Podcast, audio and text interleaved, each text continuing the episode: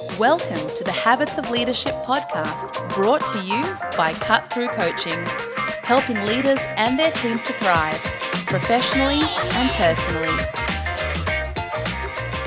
Hello and welcome to episode 40 of the Habits of Leadership podcast. My name's Dan Haesler from Cut Through Coaching, and in today's episode, I'd like to share with you a recording of an interview I did with the late Sir Ken Robinson several years ago. Over the past decade, I've been fortunate enough to be invited to present alongside Sir Ken on numerous occasions, and in that time, we'd struck up something of a bit of a friendship. So it was an incredible shock to hear of his passing in August of this year after a, a short battle with cancer. And having been asked a few times by different education publications and uh, different companies to kind of reflect on his legacy and the work that he um, you know has, has done. I thought, well, I've got a recording here, which to my knowledge hasn't been um, heard that widely, and so I thought I'd just put it out here. It's just a twenty-minute chat that we had um, at an event, as I say, a few years ago, and I kicked it off by reminiscing about the first time actually um, I met Ken, which was back in 2010 at a small event in the UK. And I was explaining to him that I wanted to bring my mum along to listen to him speak. Um, I actually met you briefly, uh, probably four years ago now, on, on, a tour, and I was back in England, and I, and I got on the phone to my mum and I said, "Mum, you've got to come and listen to this bloke speak." Um, my mum's always had a fairly traditional out, outlook on education, and um, I took her to, to see you, and within a space of 45 minutes, you basically changed her view on education, full stop. She's now arguably one of the biggest fans. She, she emails me when you're doing Desert Island Discs. Um, my question's this Your message resonates with kids, teachers, parents, people of all different ages, all different walks of life. Do you suppose that politicians haven't heard of you? or they don't watch TED or they don't watch YouTube. Because I'm struggling to see why it is that a certain section of the community don't resonate with what you say. Well, I think what I say is not very convenient for a lot of politicians. People hear what they want to hear. Mm. And um, I, I, was saying I mean, earlier, I don't mean to generalize about politicians as a class, though it, it's sometimes hard not to. Mm because they do keep doing the same things irrespective of party very often. Um, and they, they have their own agendas. Uh, you know, politicians are, for the most part, professional politicians these days. And those who take on the education brief, as often as not, don't see it as their final job, but as a stepping stone somewhere else. And I would say in recent years, in, in, a lot of countries, uh, you see evidence that that education secretaries have a particular view. They, they want to be able to, uh, to generate uh, results and data that they can uh, use at the next election to say, I move the needle here. And so a lot of them are prone to what was once called McNamara's fallacy after the defense secretary in America, Robert McNamara. And it, it's the tendency to make the measurable important rather than the important measurable. Mm. I know that in the UK, I, I chaired a whole national commission for the Labour government in the late 90s um, on creative education. And the government that commissioned the report resisted implementing it at the time. Uh, I've spoken since to some of the, uh, the secretaries of state who are involved in that, or some of the ministers involved in that. And they say, yes, it, it was, uh, they regret that they didn't act more vigorously on the report, but it wasn't convenient at the time politically. So I get that. You know, they have all kinds of agendas. My interest is in is in kids and the quality of education and students and people and parents and families and all of that. And I think people hear that when I speak. Um, my experience is that they are not the first priority very often on the minds of professional politicians who are passing through the education system. So it's not always a message they're keen to listen to.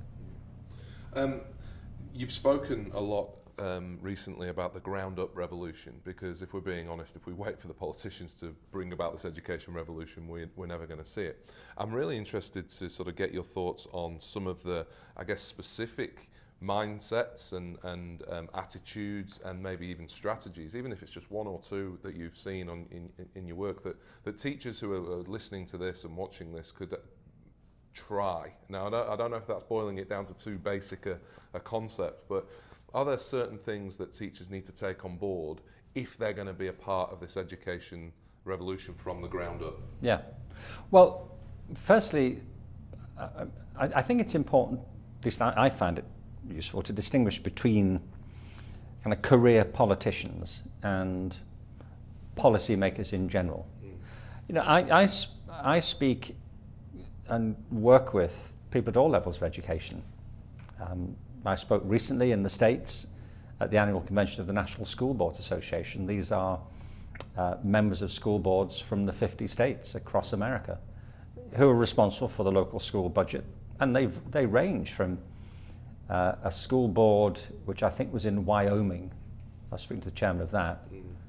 I think there are six members of the board. And I said, How big is the district? And he said, Well, we have one school. Because mm. I think there are 50,000 school districts in America. Mm. And at the other end of it, you've got New York Public Schools, mm. which has over a million kids, and LA, which has close to that. Mm. It's the second largest. So I've spoken to them. I've spoken to the Association of School Superintendents, and they hear it. I mean, I, I was in North Carolina recently, and they are uh, mounting a whole um, innovation campaign across clusters of schools in North Carolina. I was in Texas, uh, where there's a whole movement against standardized testing. They've just passed a bill and uh, that affects the schools in Austin, which is San Antonio, which is where I was, um, which was initiated by the school board. Mm. So I, I, really don't want to paint them all with the same no. brush. I mean, it's a very complicated field, and people have all kinds of interests. Some of these changes are coming at that level. Uh, one of the people I know very well is a guy called uh, in the Ottawa Carleton School District up in Canada, mm. called Peter Gamwell. He's initiating a whole movement across the, the school district. Uh, same as happening up in uh, Saskatchewan. So you know there are big changes happening yeah. in different parts of the world, and I, am all for encouraging it. So I don't think I, I don't feel I'm a lone voice. I'm, I'm, making a distinction really between them and some of the career politicians who I think are not inherently invested in education in the way that they say they have to be, you know, or the way they have to say they are. Um, so uh, uh, my argument about this is that is that everyone, that, that when people talk about how do I change the system, how can I change the education system, my argument is that we have to understand what type of system it is. If you think of it as uh, a monolithic, homogeneous, fixed industrial system, you know, like some, you know, some great conveyor belt. Uh, I mean, I've worked in those. I actually did as a student work in those factories, and there was nothing I could do to change the production line. I either kept up or died in the attempt. You know, that was it. You know. Um, if you think of it that way, then you think that there's no way you can change this thing as an individual. Mm. But it's actually not like that. It's more, uh, it's more of a biological system. It's what systems theory is called a complex adaptive system. Mm. Complex in the sense that there are lots of interacting uh, elements of the, of the system which affect and change each other. It's not just schools, it's uh, psychological services, it's probation services, it's universities, it's trades colleges. It's made up of parents' interests. There are boards made up of employers. There are student interest groups. You know, so it's a very complex, tightly interwoven, intricate system. That's the first thing. So it's hard to shift that by fiat. And secondly, it's an adaptive system in the sense that it is constantly evolving. If you look at the education system now compared to even 10 years ago, there are big changes going on. Uh, changes about uh, to do with uh, the, the price of higher education have affected rates of application to higher education. Um, the declining value of university degrees has, has made more people realize that, they, that maybe they should be taking vocational programs. The growth of technology has changed how teachers thinking about teaching and the way kids are learning. So it isn't static, but there is a dominant culture which bears down on it, which is to do with testing. And it's that thing that we have to start to shift. Um, so I always say, want to say to people who work in the system that, that you are the system. Mm. You know, in, in your daily activities, you, you are a manifestation of it. Mm. And if you change your practice, you change the system. Mm. You're a bit of it. If you're a teacher, if you do things differently, you change the world for the kids in your school. So don't wait for somebody else. Because mm. revolutions don't happen from the top down. It's very unusual to find uh, an establishment that legislates against itself. You know, what happens is it comes from the top up, to, from the bottom up, Yeah. and sensitive and sensible governments will respond to that. I mean, take a, a different case at the moment, for example. In America, right now, where I live, uh, state after state, the two interesting things going on, state after state is legalizing same sex marriage. That would have been unthinkable 20 years ago, even 10 years ago, in some of these states, five years ago. Uh, but now, politicians who would have run a mile from the conversation are now rushing to the podium to say what a good idea it is. And that's not because they thought it was a good idea, but because the weight of public opinion is, is rising up and they are adapting to it. Um, another one is the legalization of marijuana. I mean, that was completely off the agenda, and now it's not. And it's not because politicians have been pushing for it, it's because they've been responding to it. Yeah. And they realize there's a pressure change that they can't resist. Mm.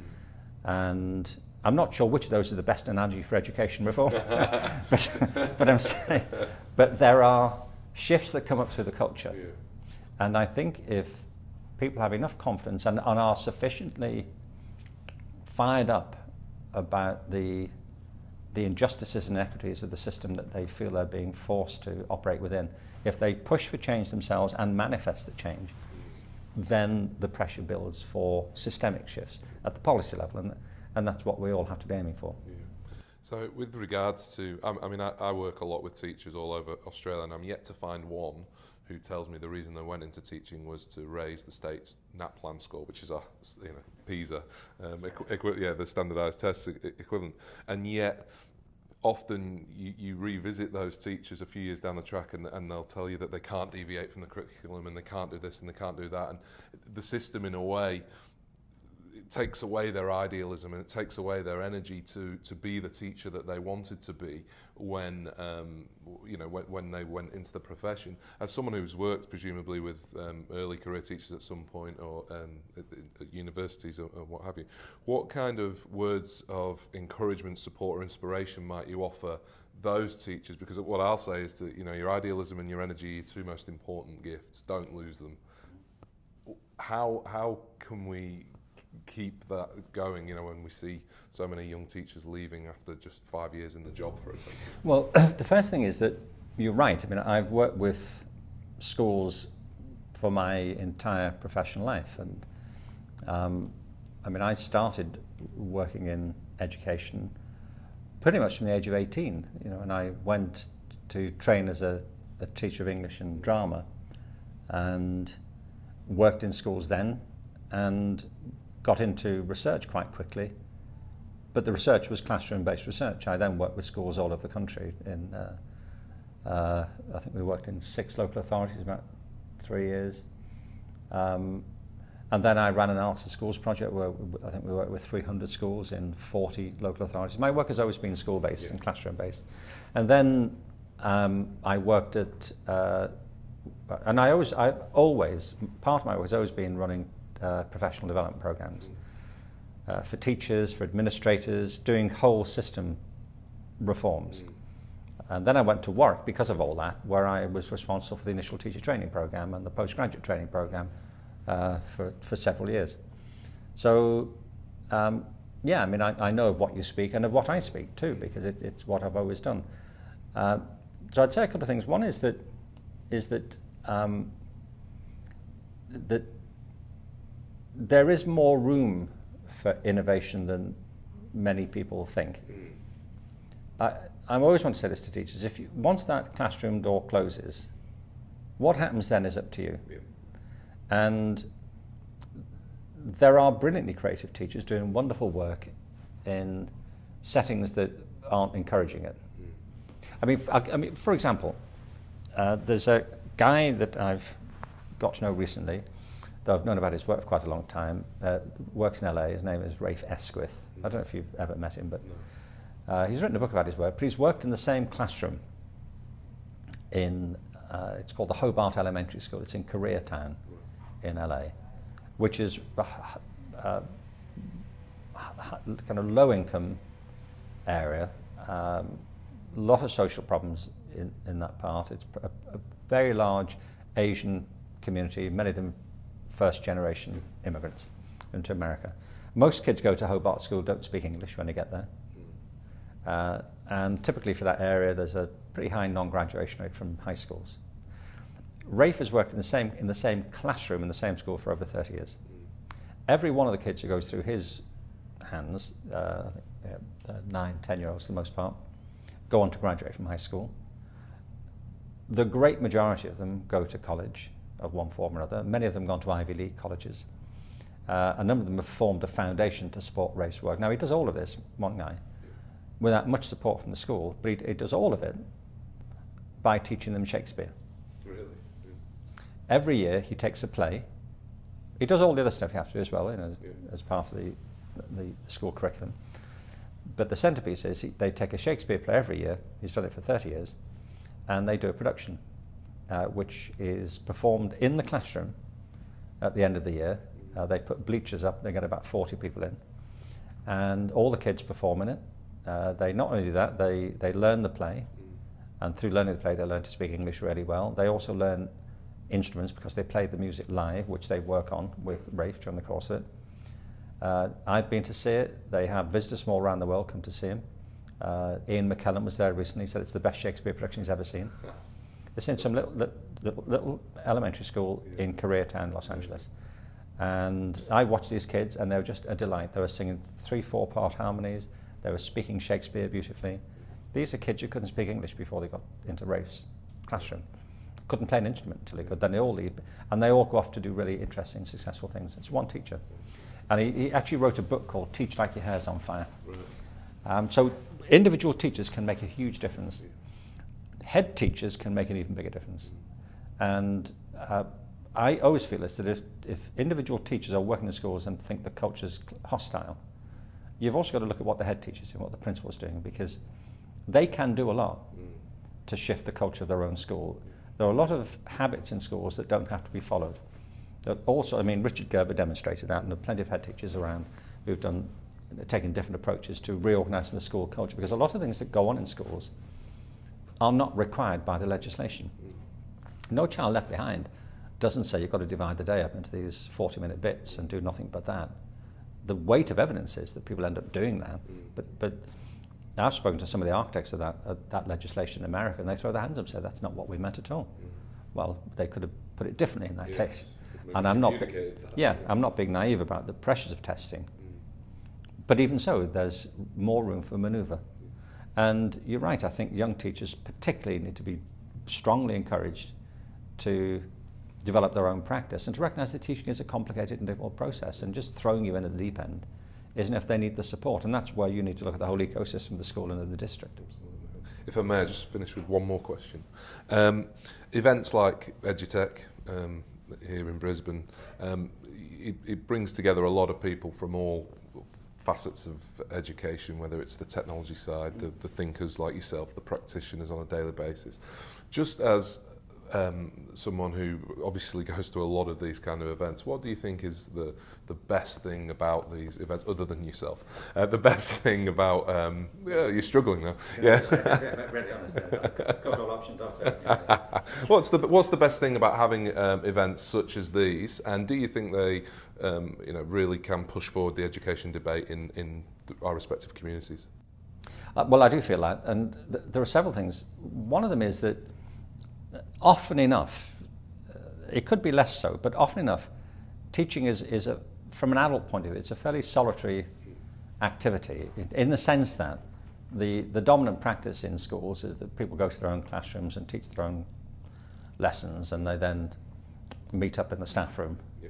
and often they fraternise with a particular group of people, Yeah. you know, in their own discipline if it's a high school. Um, it doesn't have to be that way. Uh, I, that's one of the problems of schools, I think, that, that they are too siloed. Some of the best schools I've ever been in are not like that at all. I don't mean it's all open plan. I mean there's a lot of collaboration going on, and uh, and, and properly conceived, uh, teaching is is another form of learning. The best teachers are learning all the time, and and students have a lot to teach. So I think if teachers are learning at the same time as they're teaching, uh, I remember, uh, I don't know if I mentioned last year, but I, uh, um, I was saying today, I did, an event a couple of years ago with the Dalai Lama, and And he was asked a question. There was a very long pause in the room, and, and we're all sitting there thinking, this is going to be great. You know, it's the Dalai Lama. Wait, wait, till, he, wait, till, wait till he comes up with this. And we're all leaning forward metaphorically, waiting for him to, to answer. And they took a breath and they thought, here we go. And he said, I don't know. What, what do you mean you don't know? You're the Dalai Lama, of course you know. But he said, I'd never thought about that. What do you think? And I think that's great. It's a very simple point to make. But here's one of the world's great teachers who's quite happy to say, I don't know. And I think we should all be prepared to, to recognize that nobody knows everything. If you don't know the answer, it's perfectly fine. So I'd, I'd really know. Do you know? Or can we find out? And all the great teachers I know are you know, they're collaborative learners with their kids, but also with the other teachers. So, but, but the fact remains at the moment, more often than not, uh, it, it, can be, for an, from an adult point of view, it can be there can be too little contact with other adults. So although people talk about it being a profession, it's hard often to understand just the scale of it. So an event like this, which brings together 4,000 or 5,000 people uh, for collective conversations and networking and collaboration, it's the kind of thing that happens more often, I sometimes feel, in other professions. People get together more, they collaborate maybe more. So here it's a great opportunity for people to you know, to look around the room, to feel part of something bigger than themselves. And that's a very important feeling to have, I think.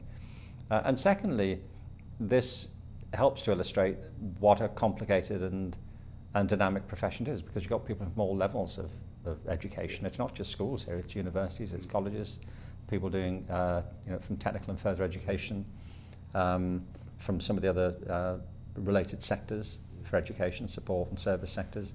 So there's a chance for people to see a bigger picture than the one they see every day. And then you've got all this leading edge technology, so that it's not just a way of taking stock of what's happening at the present, but it's giving you some glimpse at least into where this all might be headed in the future. I think it's an absolutely vital part of the professional development of, of teachers and other educators.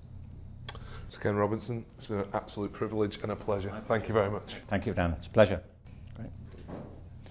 So should we try that with the cameras on? What do you think?